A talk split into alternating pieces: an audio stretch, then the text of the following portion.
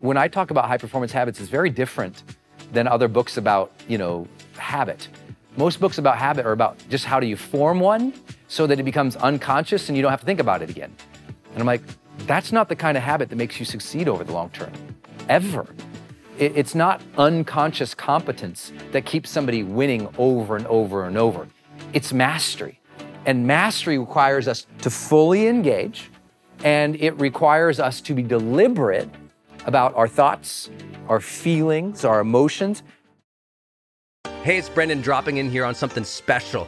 I think the most important thing you can do in your life is to train yourself for real personal growth and success. What does that mean anyway? Well, you have to train your mindset and train your discipline so you can follow real habits of success, so that you can break through, so you can win the day more often, so you can crush through all those fears and actually unlock your real potential for abundance and happiness and power and joy. But how? Well, like all learning and all breakthroughs, you have to choose first to learn from the best, to invest in yourself, to do the work, to do the daily work. You have to train with the best, and that's why we created Growth Day's Mastery Program. Listen, we're gonna train you to make self-improvement a real way of life, to unlock your positive attitude and attributes at a whole new level, to get you way more productive and influential, to show you the life and career strategies that make you unstoppable and really work. But how do we do that?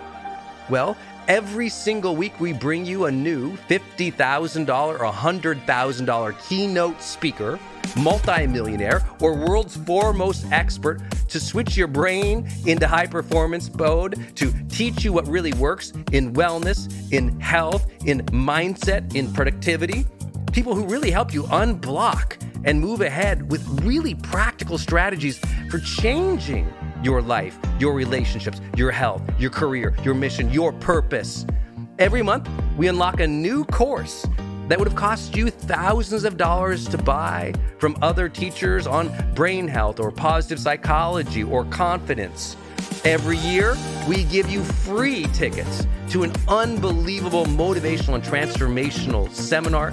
Every day, I give you an advanced life coaching audio to keep your mind sharp, energized, focused, motivated, confident, ready to serve and to lead and to win and build your greatest future at the levels you dream of. And I promise you, you are capable of.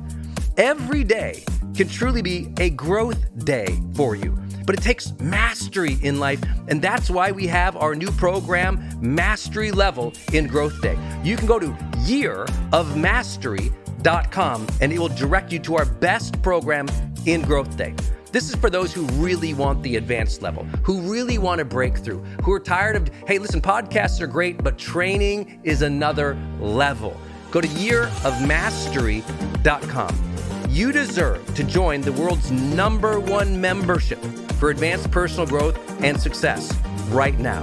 This is a membership of the real people doing the real work, who have a positive mindset, a growth mindset, a willingness to be a role model, to be a leader, to serve, who desperately and deeply and joyfully love personal development, to challenge themselves, to push themselves, to achieve great things in life.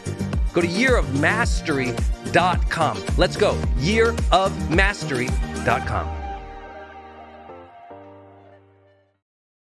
Today, we're going to talk about the myths and the mindsets that might be holding you back from having a different quality of life. And that goes for those of you who are on this right now, who are already advanced. Because what we found with high performers worldwide is sometimes the way they were thinking looked differently or was more advanced than the general public. In other areas, not so much. It was just that they made common sense, common practice. So we've been talking about how do you understand which habits you should focus on in each of these different areas, and then how do you really apply it so it sticks and so that you rise to the next level a little easier? Because look, maybe your last journey that got you to where you are today was really hard. If you look at your past so far, it's been, all over the place, and you've had a lot of crappy days, and maybe the relationships you had so far weren't as vibrant and fulfilling as you wanted. Maybe your career or your goals seemed too far out of reach. Or if you reached them, you had to do it by, just bluster and burn out. We want to get you back to a state of harmony or equilibrium in which you really feel like you're at your best, like you are what we call high performing. You feel like not only are you more, engaged in the moment and capable of performing well, but you also feel like satisfied and fulfilled as you're striving. We're gonna bust a lot of myths today, about the hustle and the grind and being lonely at the top and all this other stuff that's become very, great fodder for social media, but just doesn't have any truth in what we see from the research. I mean, there's a lot of podcasters or Instagrammers or people who are posting ideas about, how hard you have to work and kind of work yourself into the ground. The good news about high performers is that's not their reality. Data worldwide confirms that high performers, they're happy. They're striving satisfied. Maybe they're not settling, but they're certainly not dissatisfied with where they're at. They still have an extremely positive range of emotions and positive relationships, meaning they didn't burn themselves out, they didn't wreck their relationships, they didn't obsessively focus on something so much that it took away from their health or from their families. I mean, unbelievable data we'll share with you here that will be exciting for you, and I promise will really engage you. For those who have supported the book, again, a big shout out. You'll get so many more tools and resources in the book, but my job today is to not just recite what this book is about to you. I'll make sure that I talk about these topics you've been asking about, and that's, again, sort of abundance and confidence and looking through the lens of that. So I welcome everybody here. You've already supported me, so this is me just saying thank you and teaching based on what you've already been asking us about business and career, confidence, fulfillment, handling other relationships, chasing and pursuing your dream and staying after it, and not apologizing when you have ambitions that might be higher than other people around you. And that's a big theme that you guys have been asking about too. And so with all that, I've got a curriculum in mind. First, I want to baseline everybody into a high-performance conversation to get your mind into both the book and into your life, thinking about how are you performing already? Like how's it going in your relationships, in your health, in your career? Are you as far along as you wanted to be?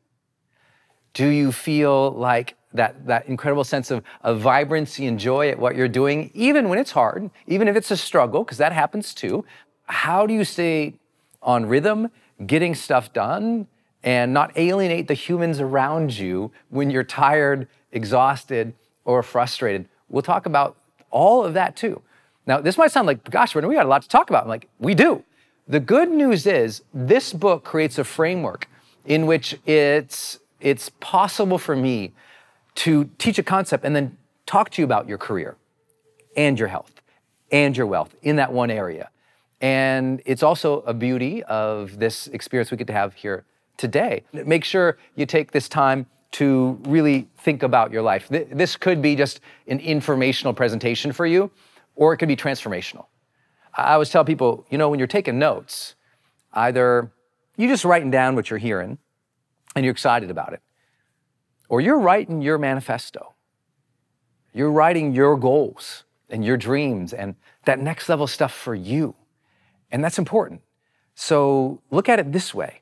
This is a great time of the year to check in and see how you're feeling about the major areas of your life, to really score yourself, scale of 1 to 10. 1, you suck at that area right now, if you're honest, and 10, you're crushing it, you're great.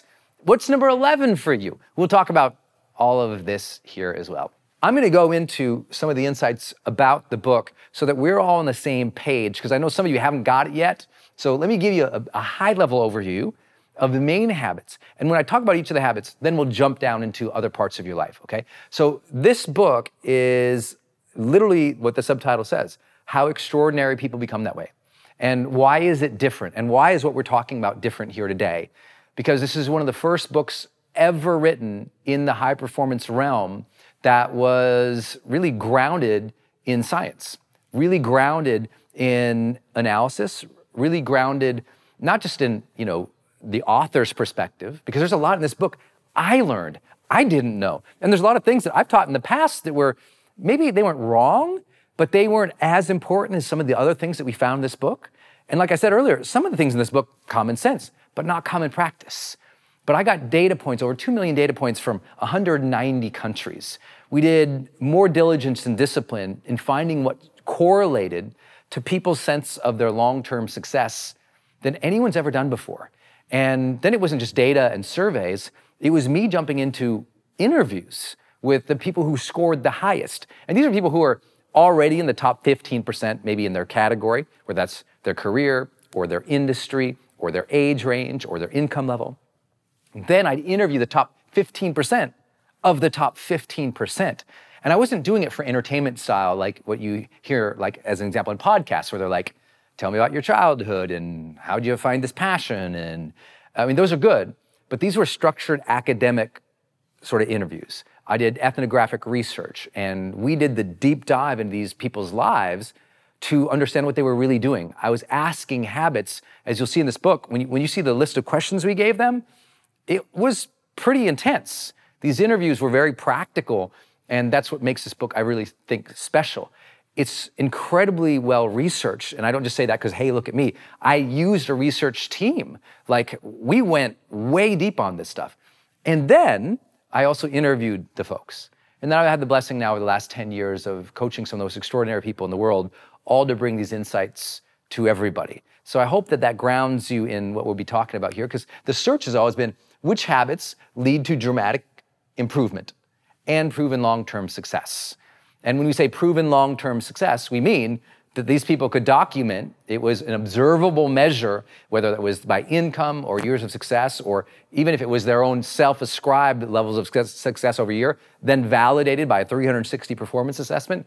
I mean, we went to the wall in the overall research. And when I say the research, I want to be really clear. It's not like we did one survey one time, okay? We did, some analysis so that we could create methodology reports and some validated assessments where we cared about construct validity and all the academic stuff. But then I've been researching and interviewing and conducting assessments with my audience for over a decade now. So it's really given us some great insights. And I want to share right off the bat with what we're talking about here today. When we talk about high performance, we mean something specifically. We mean succeeding beyond standard norms consistently over the long term. This means whatever the measure of success usually is, let's say the measure of success is, 100, okay?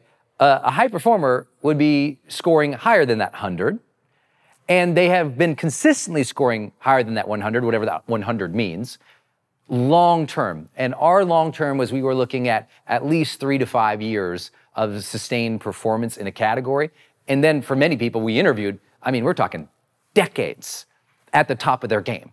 So this was really fascinating research. And I just want to get into what it feels like for you though, because I don't want it to feel like, oh, Brendon's just going to talk about academic stuff the whole time. Here's what it feels like. And this is important for you to write these 3 things down, okay? If you haven't written anything down yet, that's okay. Now begin. You need 3 things to feel like you're going to consistently be at your best so that you can perform, okay? We did keyword analyses on all of our subjects, and we asked them, if you could describe how you feel when you are high performing in any given situation. For some people, that meant, performing well on the field. Other people, doing well on a test, because high performance is correlated with GPA and academic performance too. And then, maybe it's in their craft of what they're doing as an artist or a business person. But we need these 3 things. Number 1, full engagement. And you've heard this huge conversation worldwide about mindfulness. All it's saying is get here. Get in this moment. Put your body and your mind, right here. Bam, get present. And you've got to be able to do that consistently over the long term if you really want to succeed. And I know you already know that, but how many times, have you found yourself just going through the motions? You just kind of get up, you go over, you slam down that coffee or that morning shake, and then you're off to the day, but then you realize it might be 3, 4 o'clock and you haven't felt yourself all day. You know what I mean? You haven't felt your heart. You haven't noticed your breath. You haven't really observed your own attitude. and your own thoughts. You've been sort of oblivious to other people because you're typing along, they come in and express a need, and you found yourself answering something, but they left the room and you don't even remember what you just talked about with them. You ever been there? So maybe you can score yourself. Let's be honest. If I parachuted into your life here and I followed you around the last 30 days and I said, how present are you being? One, you were not present. You were checked out, going through the motions. 10, man, you were just like, whew, aware. I mean, you had like that Dalai Lama awareness thing going on. You were just like vibrant and in the moment. You were just like right there and people could feel it. Where were you in the last 30 days? And let me share my journey with you too. I would say for me, I was at like a level 6, and that's not good. That's not good at all. I would say in general, most of the time in my life, I feel like I'm a good 8 or 9, like solid. But I was at a level 6 this last 30 days because I traveled so much, and that threw me out of my rhythms a little bit. We had extreme performance pressures to deliver on the book, to deliver on other promotions, to speak on these big stages, to deliver consulting and some curriculum and tools to other of our clients. I mean, it was on. So I hope that as I talk through this with you today, there's not a sense of like, I figured everything out. You and me, we're gonna work on these high performance habits our entire life. When I talk about high performance habits, it's very different than other books about, habit. Most books about habit are about just how do you form one so that it becomes unconscious and you don't have to think about it again. And I'm like, that's not the kind of habit that makes you succeed over the long term, ever. It's not unconscious competence that keeps somebody winning over and over and over. It's mastery. And mastery requires us to fully engage, and it requires us to be deliberate about our thoughts, our feelings, our emotions, how we're doing our work. And so these practices we're gonna have to work at for life. And engagement is one of them. We all have our ups and downs of engagement throughout the day. Our goal is to get you to higher levels of those. And let me just give you a simple tool right off the bat. You need to set up some kind of trigger or triggers throughout the day that bring you back to presence in your work and in your relationships. I don't know what they are for you, but a trigger is when something happens, you teach yourself to do something else, right? It's like a cue happens, you trigger yourself. That's like the basics of like habit development. And what we're trying to get you to do is if A happens, then you do B, to make you more present. Let me give you simple examples of mine. When I'm at home, and let's say I'm working, and a family, team, somebody comes into a room. One of my ways to get present with people is when I'm sitting down and somebody walks in and they want to talk, like if somebody comes into my office as an example at my house or here, one of the things I try to train myself to do is if somebody wants to talk, I stand up out of my chair and I engage them. Because if I'm sitting down, I might be like, yeah, and I don't really see them. So as soon as someone, hey, Brendon, I try to get up, yes. And it's just a simple thing, right? Same thing with presence for me on my phone. If you looked on my alarms, there's all these little labels that go off throughout the day. Same thing on my computer. Throughout the day, these little alarms are going off that are helping me kind of get back into the moment. For myself personally, I meditate every day. Sometimes it's twice a day. In general, it's at least one meditation per day, 20 minutes. If you want to know how I do that to stay present and more engaged and fulfilled throughout the day, I have a video on YouTube you can check out called the Release Meditation Technique, RMT. We've taught RMT to over 2 million people now have watched that video. I mean, I don't know how many thousands or hundreds of thousands of downloads by now of the tools or the sheets for those. And just go Google Release Meditation Technique and my name, and watch that. But it's a practice that's conditioning presence for me. And we found a lot of high performers do meditate. Here's the interesting thing though. We did not find that one specific thing correlated with their long-term performance more important than the other things that are in this book. Meaning maybe meditation was a part of them generating energy, which we'll talk about, but it wasn't the only thing that gave them the performance edge. Does that help? Because I think what's happened in personal development, especially today with like hackers, They're like, do this one thing, and that one thing will make all the difference forever. And I'm like, no. I know a lot of people who meditate who are jerks. I know a lot of people who meditate, they're very calm, but they couldn't be productive out of a paper bag, okay? So it's never just one thing. What we found is it's a set of deliberate practices and habits that are all in the book that will help you get there, okay? So trust that I'm not giving one silver bullet here. We're doing a comprehensive training and approach to this conversation. I need you to be more fully engaged in your work, more fully engaged in your relationships, more fully engaged in your health. Because you know what people do is they disengage. And when you disengage from your relationships, you're out of presence. You're out of that finding of fulfillment. Because a lot of people ask, how do I find fulfillment? And maybe they see something that I'm doing online or something someone else is doing in their world, and they say, oh, they must be so much more fulfilled than me because they're doing X, Y, and Z. And that's a big mistake. Don't make that. You know, I remember when I was, coming up in the industry, I'd see some, special, some famous CEO, and I'd see him, traveling in luxury. Or I would see somebody, oh, they had a big team, or look at their big fancy house. And my mindset would be wrong, and it would be thinking, oh, well, they must be so much more fulfilled than me because they have those things.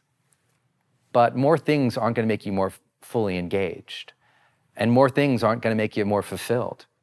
What will bring high performance, but that sense of engagement and fulfillment in life, is this: how are you engaging the moment, the situations, the persons around you, and your craft? Those things are what really are mattering. Like, how are you engaging what you do have? I know people who say all the time at the top levels, who aren't high performing, right? They might have financial success, but they're not high performing in their life. Does that make sense? Maybe they're, achieving a lot, but they're burning themselves out and they wreck their relationships. And I mean, who wants that life? But maybe they got some money. And I hear the ones who are not performing well, but maybe they got lucky, or maybe they did work really, really hard, but they blew up the rest of their life to do that. They'll often say things like, man, Brendon, I wish I could go back to a time when it was so much easier. I got all these things, a nicer house and higher thread count and fancier shampoo and whatever else they buy, I don't know. And they'll say, I got all these things, but I'm not happy. And their lack of fulfillment isn't going to be fulfilled by filling up their bank account a little bit more. It's just not where it's going to come from. Your next level of fulfillment and high performance is going to come from training yourself to more fully engage in the moment. Let me say it again. Your next level of fulfillment in life, literally life fulfillment, satisfaction, and high performance are both correlated, and we can measure life satisfaction scale, high performance indicator scale. Both those are strongly correlated with how you are deciding to engage in the moment. Where there's engagement and presence there really matters. If we can up those things, then the research in my interviews suggests that you'll be more fulfilled and you'll be higher performing. So score yourself. How are you really engaging the day? Are you conscious? Are you deliberate? Are you aware? Are you present? Or are you just going through the motions, man? And if you're just going through the motions, don't make the mistake I made when I was a young person. Okay, I'm still young. Don't make the mistake I remember making in my 20s so often, in that I would say, well, I'm not engaged because the work sucks. This job sucks, I'm not engaged here because I don't like that coworker. And you cannot blame your level of engagement on anybody else. You control your level of engagement in life. You cannot blame anybody else. And as soon as you do that, you're tearing yourself from your personal power, and you're guaranteeing that you're not going to fill your dream. Because what you'll end up doing is you'll just, it's almost like blade by blade of excuses and blame. You're knocking down, your own potential. And so be very careful to ever blame engagement on other people or anything else, right? Look, I'm here with you, and I hope you feel my presence right here with you. It's been a crazy, 72 hours for us. We've been really going to serve you guys and make this possible. I mean, we've been going. I can't walk in the studio today and be a high-performing trainer if I walk into you and I say, I'm just being awful today because I haven't really, slept as much as usual or ate as much or worked out like I... You can't do that. I can't blame my engagement on last night or the day before, because in the moments that you are called to serve, you either choose that you are going to be deliberate and rise to that occasion, or you're going to blame something. So rise, my friends. Measure your engagement. Second big thing, and I promise I won't go this long on all of them, okay? The second big one, though, is joy. Joy.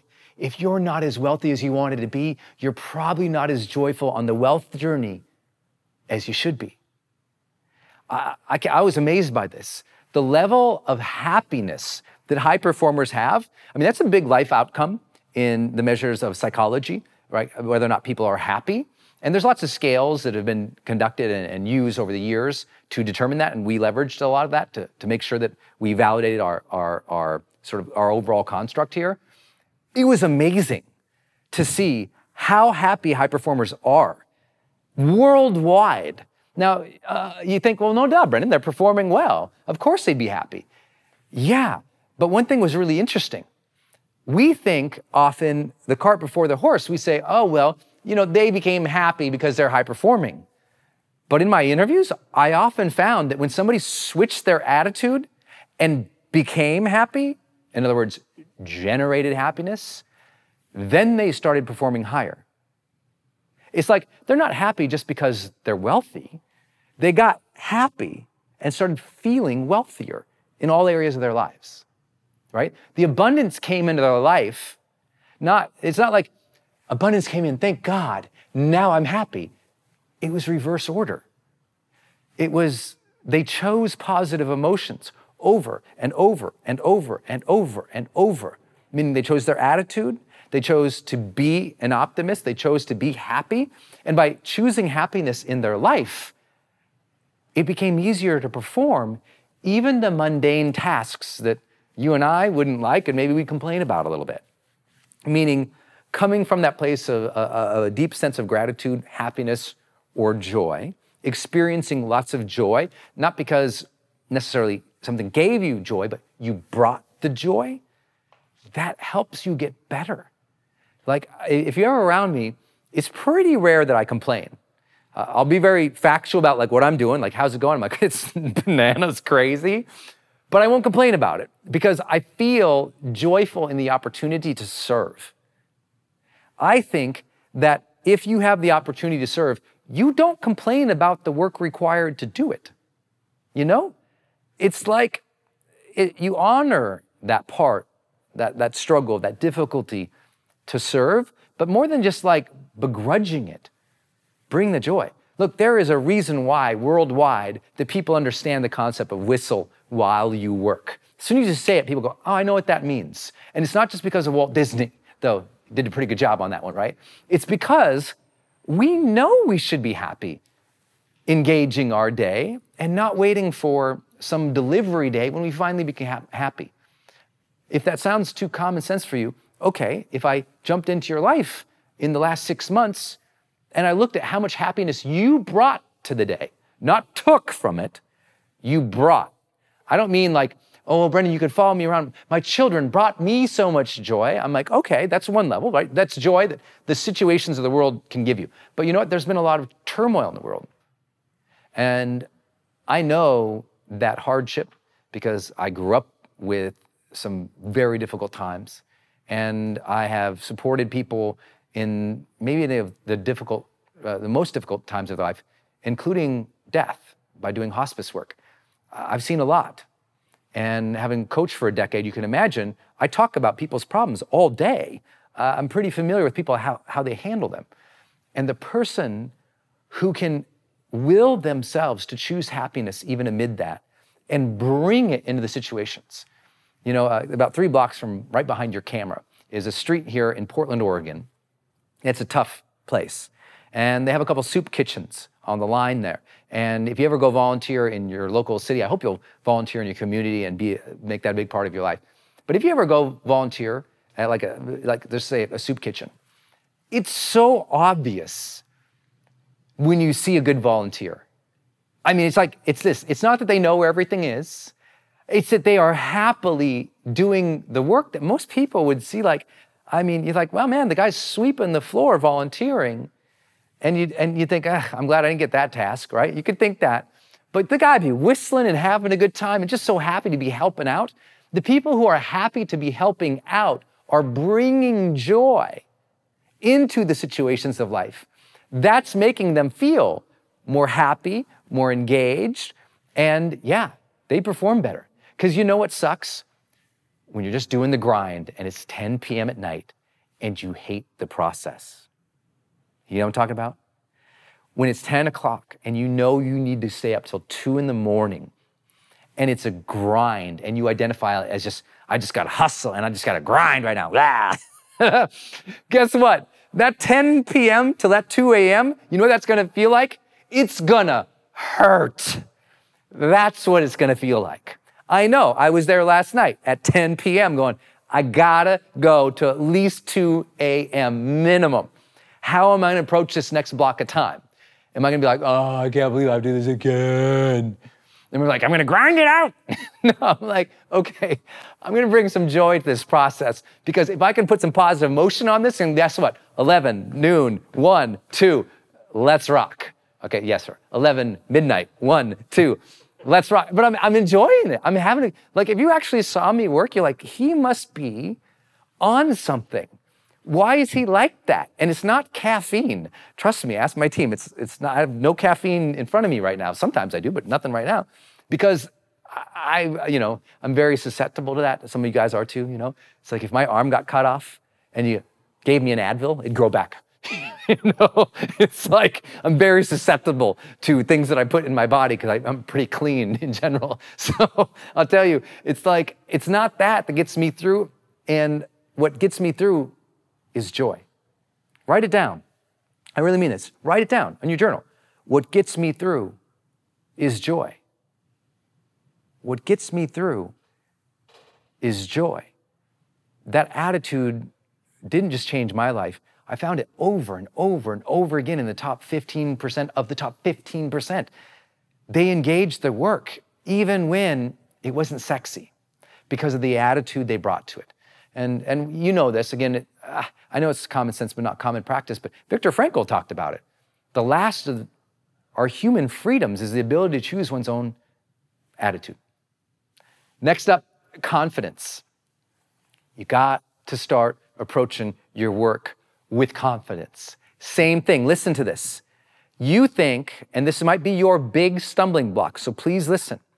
You think just as soon as you get more success, just as soon as you get more accolades, respect, support, money, experience, competence, a better community of people around you, then you will now have earned the right and the blessing to be more confident. Is it true? People wait for something to give them happiness. They also wait for something to give them confidence. And that was a stunner. Confidence was so strongly intertwined in the conversations between the 6 habits that we'll go through. It stunned me. Even though I have a program called the Confidence Course, I still didn't know until we did this data to understand how important that is for people. But not to have it, to generate it. Your next level of performance at what you're doing does not only need to come from competence and community, which usually that's where people take it from, right? I get better at what I'm doing, so the more experience I have, the more easy it is for me to do, the more confident it is, right? That happens from experience. You might have the same thing in your genre or your career or your life. You've done it so many times, no problem, right? But there's an unconscious competence to that because you've done it so many times. But then there is a willed confidence that you're just saying, you know what? I'm gonna do this confidently. Write it down, my friend. Just write down, literally write down the words. I'm going to do this confidently. Just choose that. See, most people, they start bumbling into something and then they want it to give them confidence. When I first started doing videos or books or training or on the big stages, I was seen in that movie that we got, like I my development was a little slow. Over my first couple years, I don't think I performed that much better. And it was because I kept waiting for something like some kind of like size of a stage or I don't know what I was waiting for to be more of a confident speaker. And then I was talking with a person who's very high performing and not even in my industry, but he was telling me about how he just decided to start owning his role in his business. He was the CEO of his business. He said, one day, Brendon, when I walked in the door, I don't know what it was for me, but I walked into the door, Brendon, and I knew I owned that space.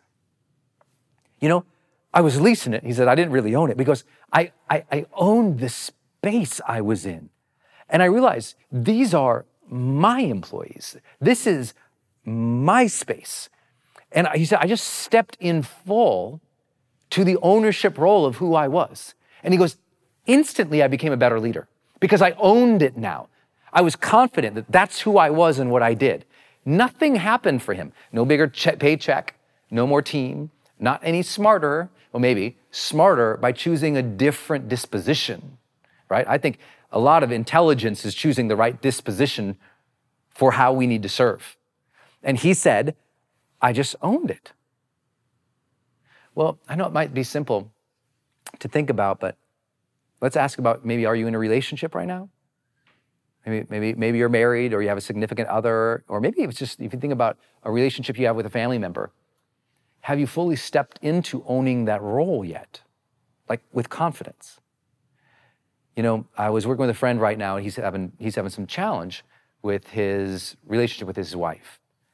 And I was over visiting with them and I saw even the way he brought things up and the conversations that we were having, he was just so demasculated, you know? Is that a word? It sounds like one. Emasculated? Not demasculated. It sounds better when it's demasculated, like it got taken away. They should change that word. Let's just change that word. So he was emasculated. He was a confident guy, but he wasn't being confident in his ability to love his wife. That makes sense? I've worked with Olympic level athletes, and if they don't bring the confidence on the field, they're going to get smashed. And it wasn't like they needed 10 more training sessions. It's the mindset that we're walking into things. So I know I'm going a little bit long on these particular three things, but I do this at High Performance Academy. I do this in my training programs because if we're not, you and me, on the same page here about this, it's going to be hard to make you another level of success for yourself, right?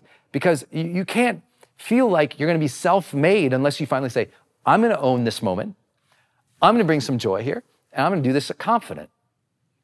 Maybe it's time for you to be more confident in the relationships and the roles that you play in your life, to really own them. If you're gonna be a good wife, own that and be a great wife. Like, know that as part of my identity. Feel that, you know?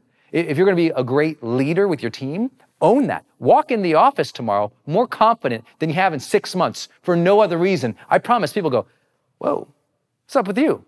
And that feeling that you have, like that emotion, these things, presence with your team, joy with your team, confidence with your team, social contagion, baby.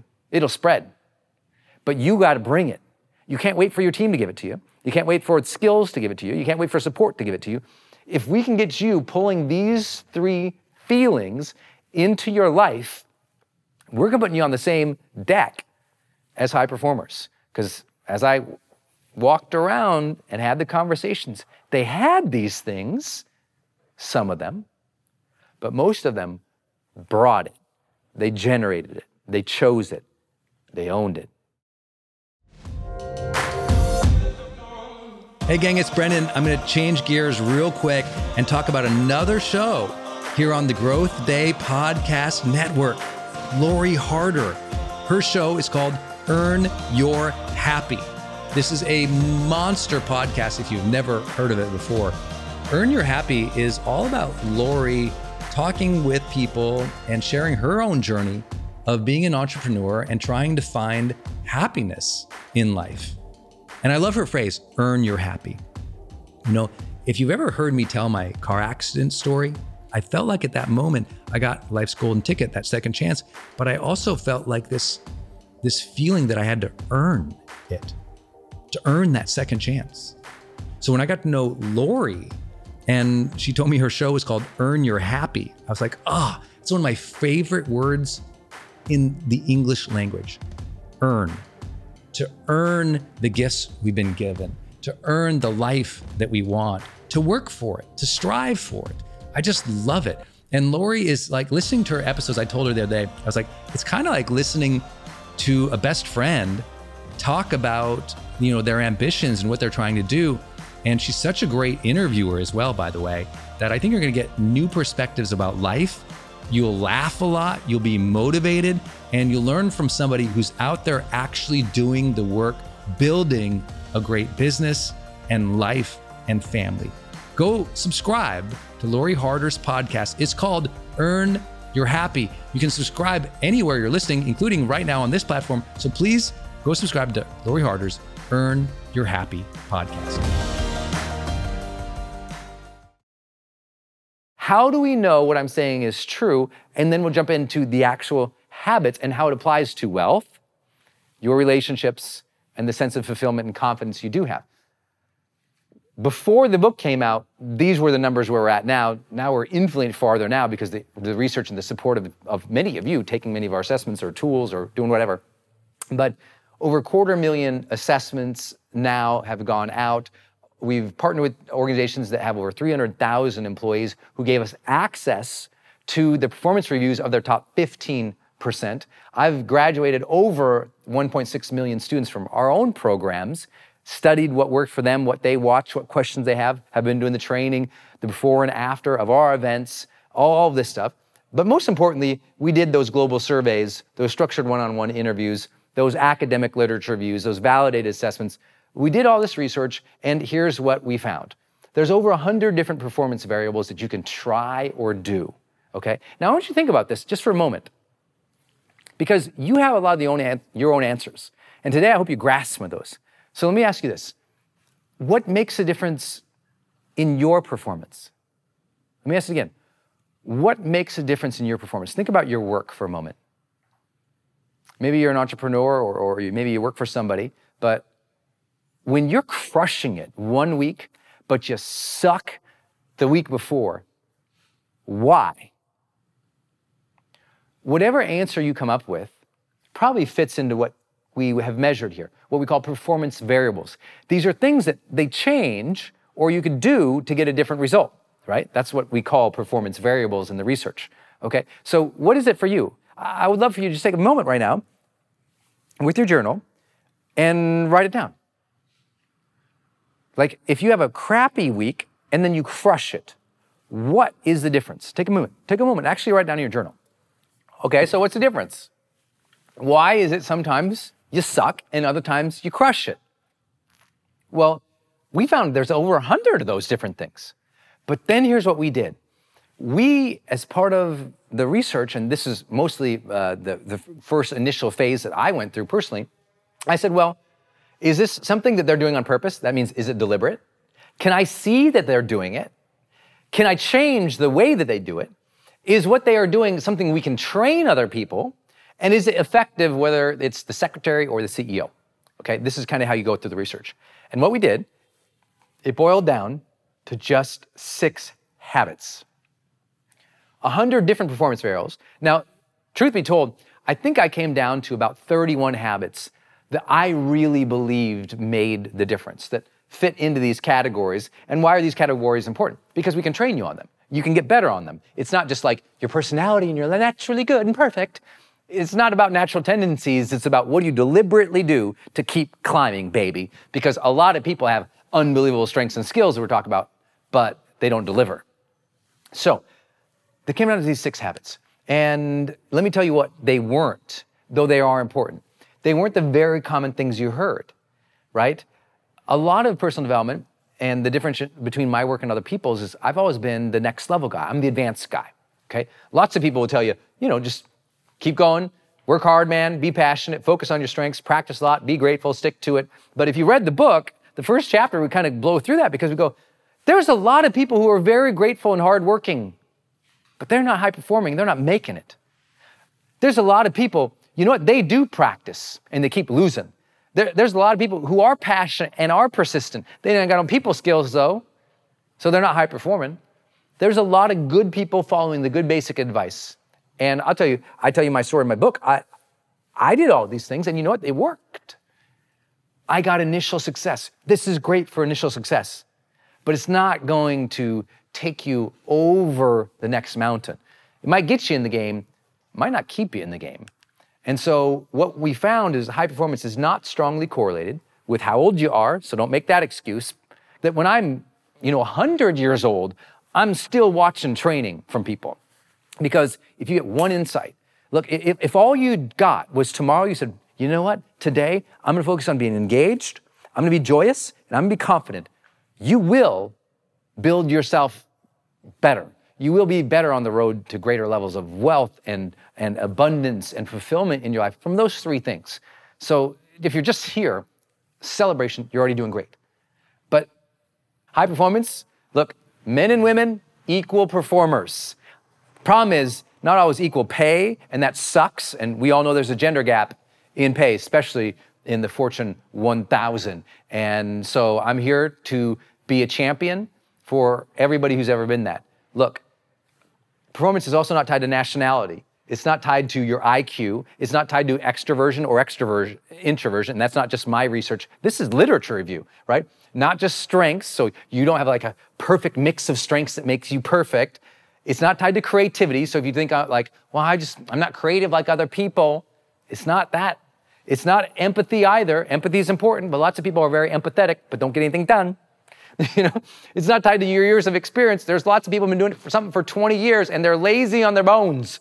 And it's not tied to compensation, meaning how much you get paid. There's lots of people getting paid 30 grand who are out hustling people making 100, right? So as you know those to be truths, I also say this, no excuses, none.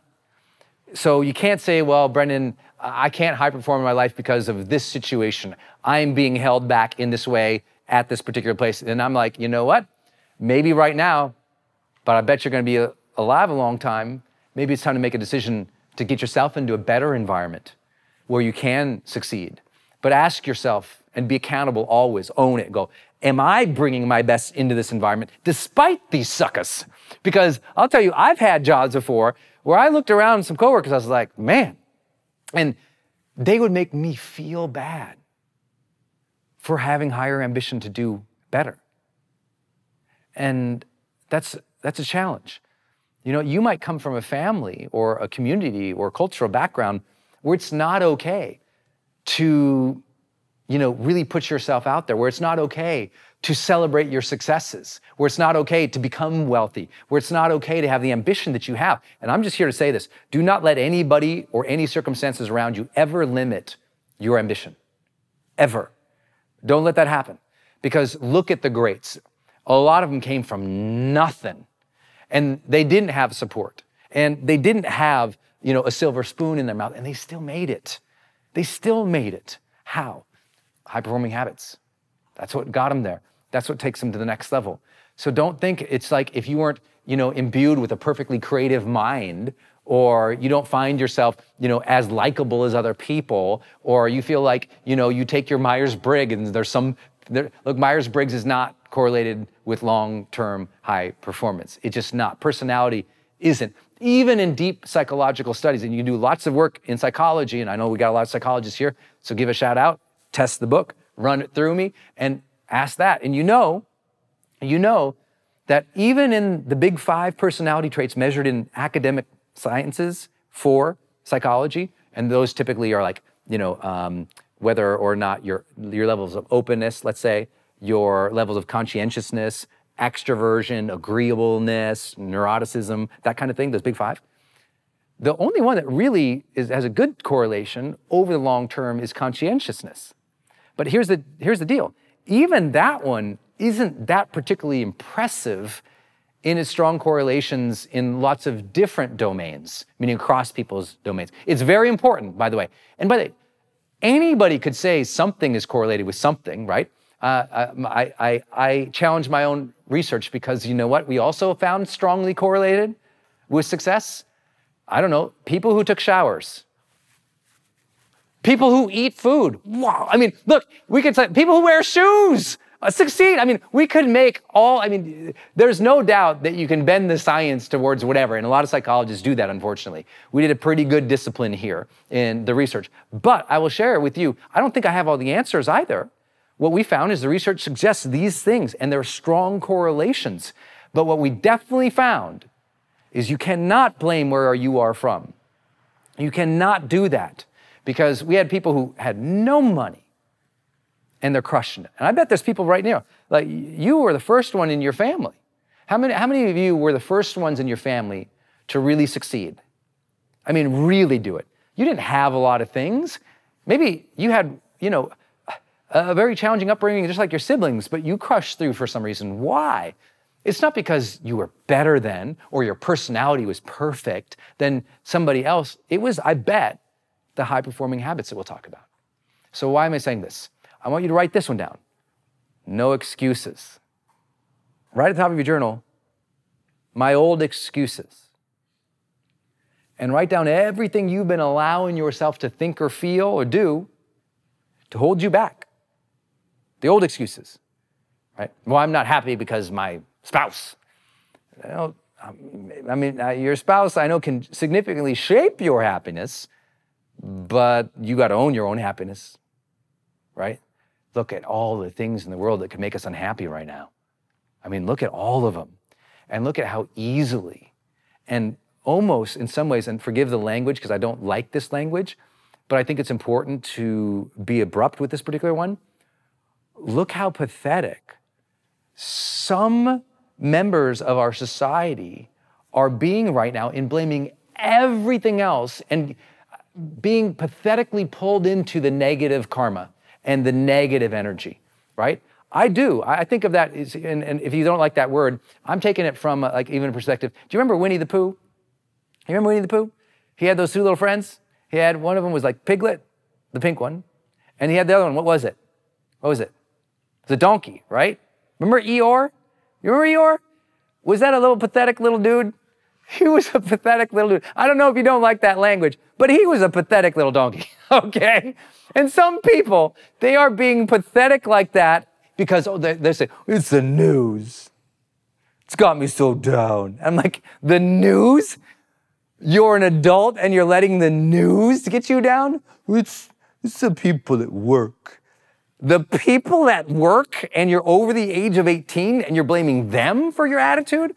I just say, look, conscious adults, it's on us to be self-aware and to own our own feelings and emotions at some point. We can't keep being Eeyore. Did I get the name right? It's Eeyore, right? Yep. The pathetic donkey. Yep. Yes, okay, I said it, okay. If you need a little, if you like to use a metaphor like that, by the way, make sure you go read a book called The Tao of Pooh. T-A-O, the Tao, T-A-O, the Tao of Pooh, P-O-O-H. But it's written by Benjamin Hoff, and it's a book about Eastern philosophy, Taoism, brought into, then told through the story of Winnie the Pooh, and how Winnie the Pooh doesn't get ruffled, and why he doesn't get ruffled, but why everyone else around him does. And it's a beautiful book, and it's a beautiful metaphor for this reality that maybe we shouldn't be blaming everything, you know? I think we have entered an area where it's so easy to blame that. Oh, you know what, Brendon? My generation, we're being looked at this way and that way. No, you're not, okay? Anytime someone says a whole generation is anything, they're operating from a place of ignorance and judgment that just should not be done. So apologies for any of you out there who try to teach generational training. I'm cool with where you're trying to come from there. It just inevitably, if you're responsible, you can admit you're inaccurate. No one can speak for a generation. No one can say, well, the millennials are like this and the greatest generation was like that, because inevitably it's inaccurate. There's too much variability in both performance, too much variability in both personality, too much variability in income, too much variability in lifespan, too much variability in lifestyle to ever competently say one generation is like this. If you hear someone doing that, I usually say, you might listen, you might pick up a tidbit of a generic statement. Just beware of being judgmental. Because right now we're in a place, and why am I bringing this up? Because I promised to talk to you guys about business. and career as well. And right now, in a lot of businesses right now, multiple generations are being discriminated against in how they're treated. That, you know, millennials might be being talked down to, and those who are at the upper level, who have years and years and some gray hairs, they might be being talked down to as well. It's like, look, we all need to give a little bit more respect and patience and credit to the people that we work with and we serve with. They have long days. They got families. They got other competing priorities. They might not have as much equal skill and training. Everybody's different. So don't make a general statement. And I think it's really important too, because we see that with nationality, we see that with where people come from and ethnicity, that there's a lot of discrimination and ignorance still today. And, you know, I'm blessed to travel around a lot, and I'm blessed to have literally at our events, we have people coming from 40 countries around the world, every age, race, possible background.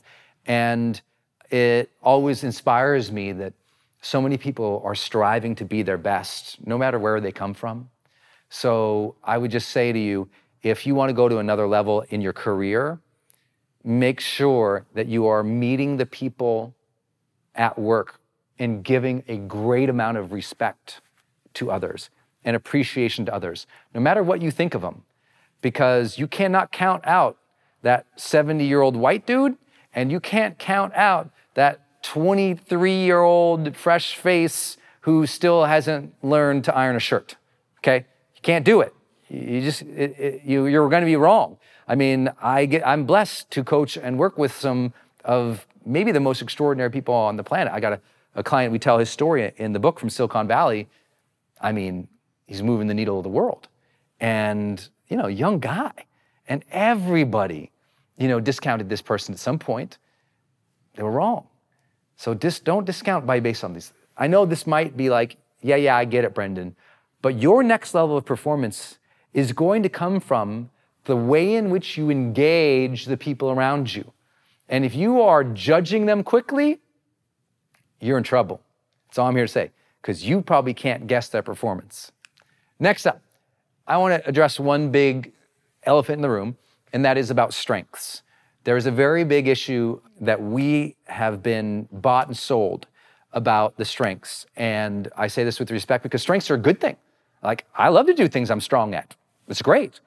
But I also know that my strengths are not sufficient for me to go to a new level too. They're part of the equation, but they're not all the equation. Because here's what we found. High performers do not report working on their strengths any more than other people do. Let me say that again. We all, again, that cart before the horse thing, we think, oh, they're working only on their strengths and that's where they're high performing. That is not true. There are plenty of people who are working a little outside of their confidence or comfort or competency zone, and they're high performing, okay? You don't have to have this perfect mix, because you know what? I know a lot of people who took the StrengthsFinder and they scored really high and they feel good about themselves and they can't do crap, okay? I know you do too, right? If you're in an organization that they rolled out the StrengthsFinder, you saw it probably didn't do what they or what you were promised. And so I think it's a feel-good attitude, and it's better than just bemoaning our weaknesses, but our strengths are insufficient. And here's the thing, it doesn't matter anyway. And I know that sounds flippant, but high performers, they're not like, what am I strong at? What am I perfect at? Let me just do that. We want to do that. That's very Instagram worldly. High performers are saying, who am I and what am I? They're not saying as much, who am I and what am I good at? Though they know those answers. Listen, listen to me. Self-awareness is high. Who am I and what I'm good at? They score high on that. But the question of operation for the day isn't usually in the morning like, who am I? What am I good at? And I'm only gonna do what I'm good at today, baby. They're asking a different kind of question. Boy, that's gonna be a meme somewhere. I shouldn't have done that movement. They're gonna say, what is required to be of service here? And how can I grow into that and lead others to deliver exceptional service? Let me say that again. What's required to be of service here, right? What is required? Video communication was not my strength. I was terrible at it. I knew it was required to be of service in my industry, so I developed the skill. Same with public speaking, terrified. Look, I don't have any notes in front of me right now. I'm not reading a script. I'm looking at the same thing you are. And I've been doing this whole thing extemporaneous. I did not have any skill for that. Where I came from, men didn't really communicate more than like 6 sentences in a row, unless all those sentences were like one word starting with the F, and each had a period. So I didn't grow up with an incredible articulate group of people around me, okay? And I'm not judging that, because I wasn't either. So it's not about, like, I was naturally skilled at this. It was, listen, I identified the primary skills that were important to my career, and I went and mastered them, regardless if I had any affinity or strengths in that area. Let me say it again. I identified the skills that were necessary in my industry, and I went and mastered them, regardless if I was good or regardless if I liked it. Believe me, the first time I sat down to code a web page, I was like hating it. I was like, this, I don't even think like this. I looked at the web page just like everybody else. I'm like, I don't know how to do this. I don't even know what this button does. And I was constantly terrified I was going to crash. Something I was like, this, I'm not a technology thinker. My brain was not like that. And that was my excuse. My brain was not like that. Because I also came up during another myth time. We're in myth time right now, that all you need is your strengths. There was another myth time, and that myth time was left brain versus right brain. And it was just because neuroscience was pretty old, but very definitively, you do not have a modus operandi of left brain versus right brain thinking. If you still think that, I would love to encourage you to check out the neuroscience of the last 2 or 3 years. Your brain is not just left-right hemisphere and left-right thinking. That's not how it, the brain is like an intricate spider web of everything connected. And there are things that we think that we're only, zeroed in on the left hemisphere that also come to the right. The history of where that comes from is because the visual cortex and how we use our hands was very much tied towards left and right hemisphere stuff. Same thing with the visual cortex. But the issue here is that I used to say, well, I'm just not right brain thinker. I used to say that. I'm just not a right brainer. I literally said that. I'm just not a right brainer. Because back then it was popular to say right brain versus left brain. Now we know that's a completely absurd connotation. It's a convenient metaphor. It's just not accurate. And so I encourage you to check out some recent science in the last couple of years that has come out that just completely debunked that entire idea. What we do need to know is, okay, do we know how to tell stories? That's a skill we can develop, no matter how your brain is built, okay? Can you be more thoughtful about your work? Sure. And some people say, well, Brendon, you don't understand. Some people are just built to be more creative. Creative is an innate strength. Well, sure, we could argue that almost anything is an innate strength. If you're good at it, everyone could say, well, you're just born that way. People say to me, Brendon, you were just born writing books, right? I'm like, what? And it's like some things I am good at, like naturally good at, like racquetball. Naturally, I don't know why I'm good at racquetball. I'm better at racquetball walking on a court than I should be based on how much I do it. But I also get my butt handed to me. Is that a phrase? Butt handed to me? Yeah, okay, it sounds a little odd when you actually say it out loud.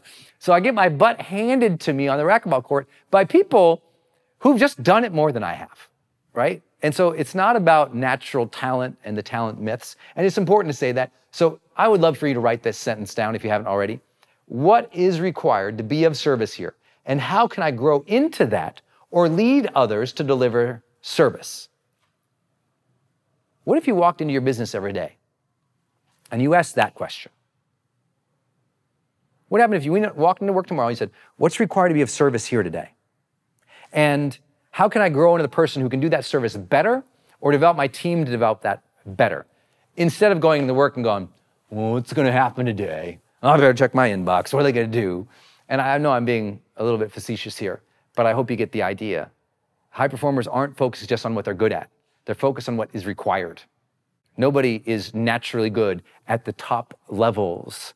They got there. They disciplined themselves. They worked harder than everybody else. Even if they had some luck of genetic to be bigger, stronger, faster, or have some other mental capability. There's lots of people with high IQ who don't do anything. There's lots of really tall, strong, powerful people who don't play in the stereotypical NBA. I mean, it's about the hard work to be there and the high performance we'll talk about.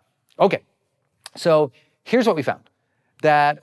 We found that high performance habits ultimately fall into two camps. There's the personal habits and there's the social habits, and they interact, okay? They interact. And as I go through each of them, I'll be talking about your wealth, following your dream, and taking on some of those promises about which dreams to chase, etc., that I talked about at the top of the hour. But here's the thing, I didn't go looking for this.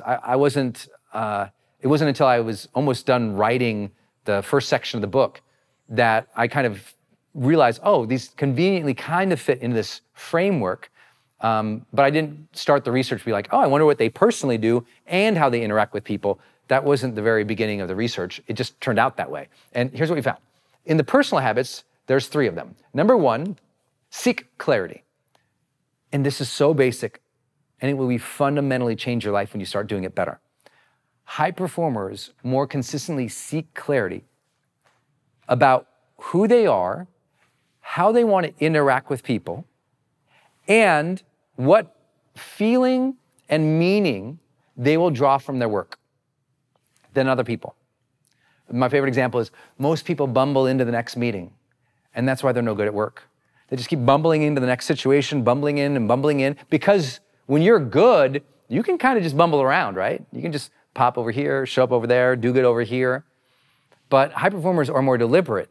Right before they go in the meeting, they sit and they see clearly. They go, okay, meeting's coming up. Who do I want to be in that meeting?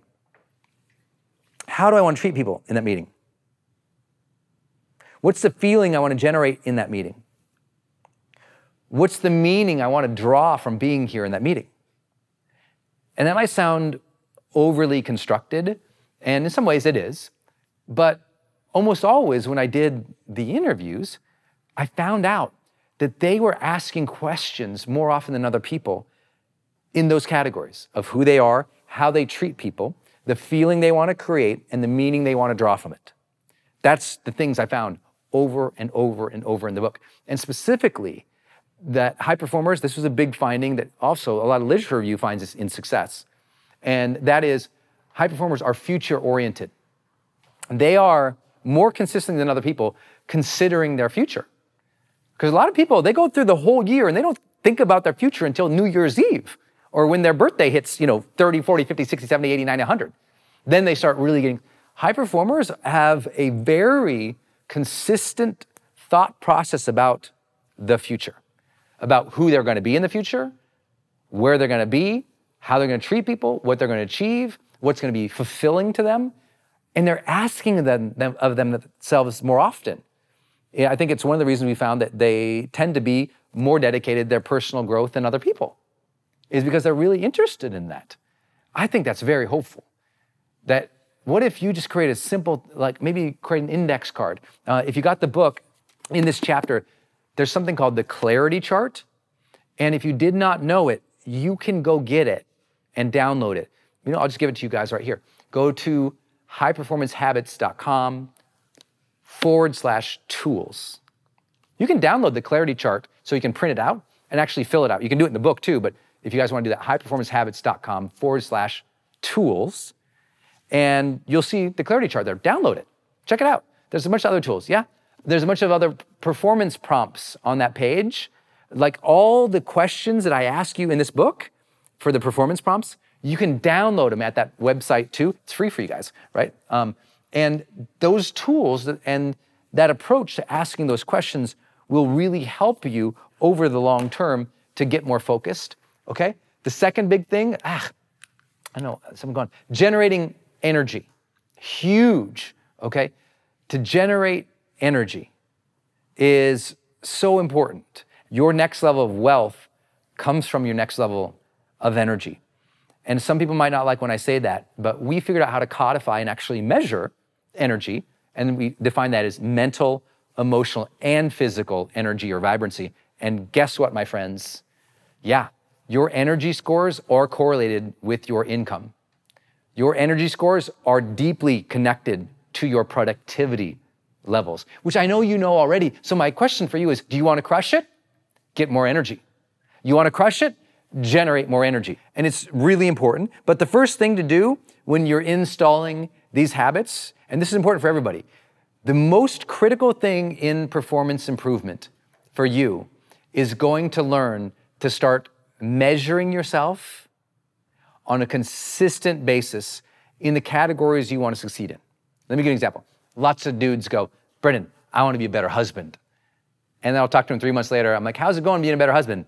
I try here and there, and she didn't listen. I'm like, what?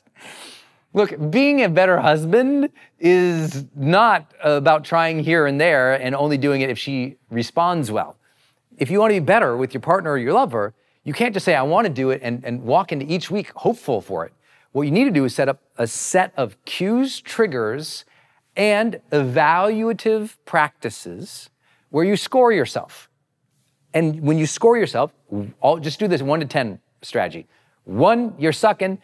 10, you're amazing, okay? And then when you score yourself, and you should do it at least twice a week, in whatever area you're really trying to improve, score yourself twice a week. I remember when I was trying to be more productive as a person, I said, you know what, I'm not as productive as I know I could be. And I kept thinking, well, I'll do this hack, or I'll download this thing, or whatever, and I never got more productive. You know how I got more productive? I put it on my sheet for Wednesday and for Sunday, to score myself on productivity that week. 1, I sucked. 10, super productive. And here's what the nice thing about that is. When you score yourself, and you do this over a period of time, you start to see, ooh, I'm scoring low right here. And when you score yourself, let's say you give yourself a 5, and you know you should be an 8. Then you get that benefit asking a question, which seeks clarity, saying, how could I be more productive right now? How could I go from a 5 to a 10, like what would I have to do? Same thing with being a better husband. Okay, this week, how am I doing as a husband? I'm a 4, want to be a 10. What would it take to go from a 4 to a 10? You know what, let me bring home some flowers. You know what, let me listen a little bit better.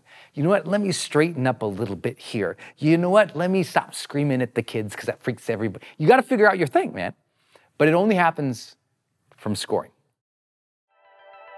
Hey, are you on my text list? Did you know if you're in the US, you can text me at 1-503-212-6125. I actually have that text number on my Instagram account bio as well, if you want to go check it out.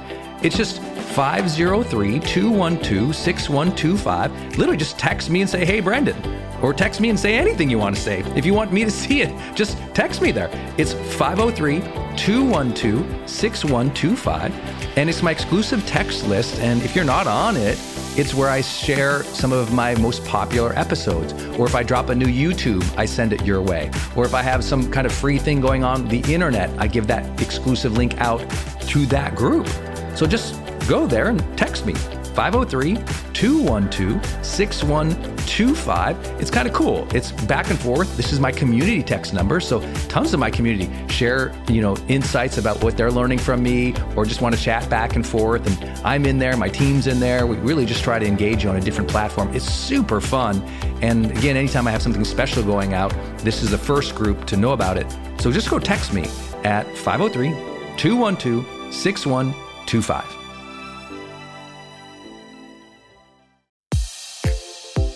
Hey, I wanted to hop in here and share with you my love for community.com. Every major celebrity uses this.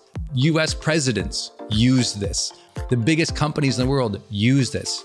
They give you a 10-digit phone number, but it's kind of like having an inbox for your texting. You can segment it to people and they can reply back. And it's just really cool because you can also send video and you can send audio. And it's so beautiful of a design that it's really easy to figure out. I don't like all those other systems that send out like some weird little code that you just know is like a promotion. The reason they called it community.com is because they really believe you have to have a text community in the modern era. Texting adds a whole other level. People open up their texts way more. It's way more, effective as a promotional vehicle. And it's something that I deeply, deeply believe in. In fact, I invested in them and I've advised the senior team. I'm telling you what, my audience loves it. It's increased the engagement across everything I do. And you can get a free demo when you go to community.com. Just like it sounds, community.com. Check it out.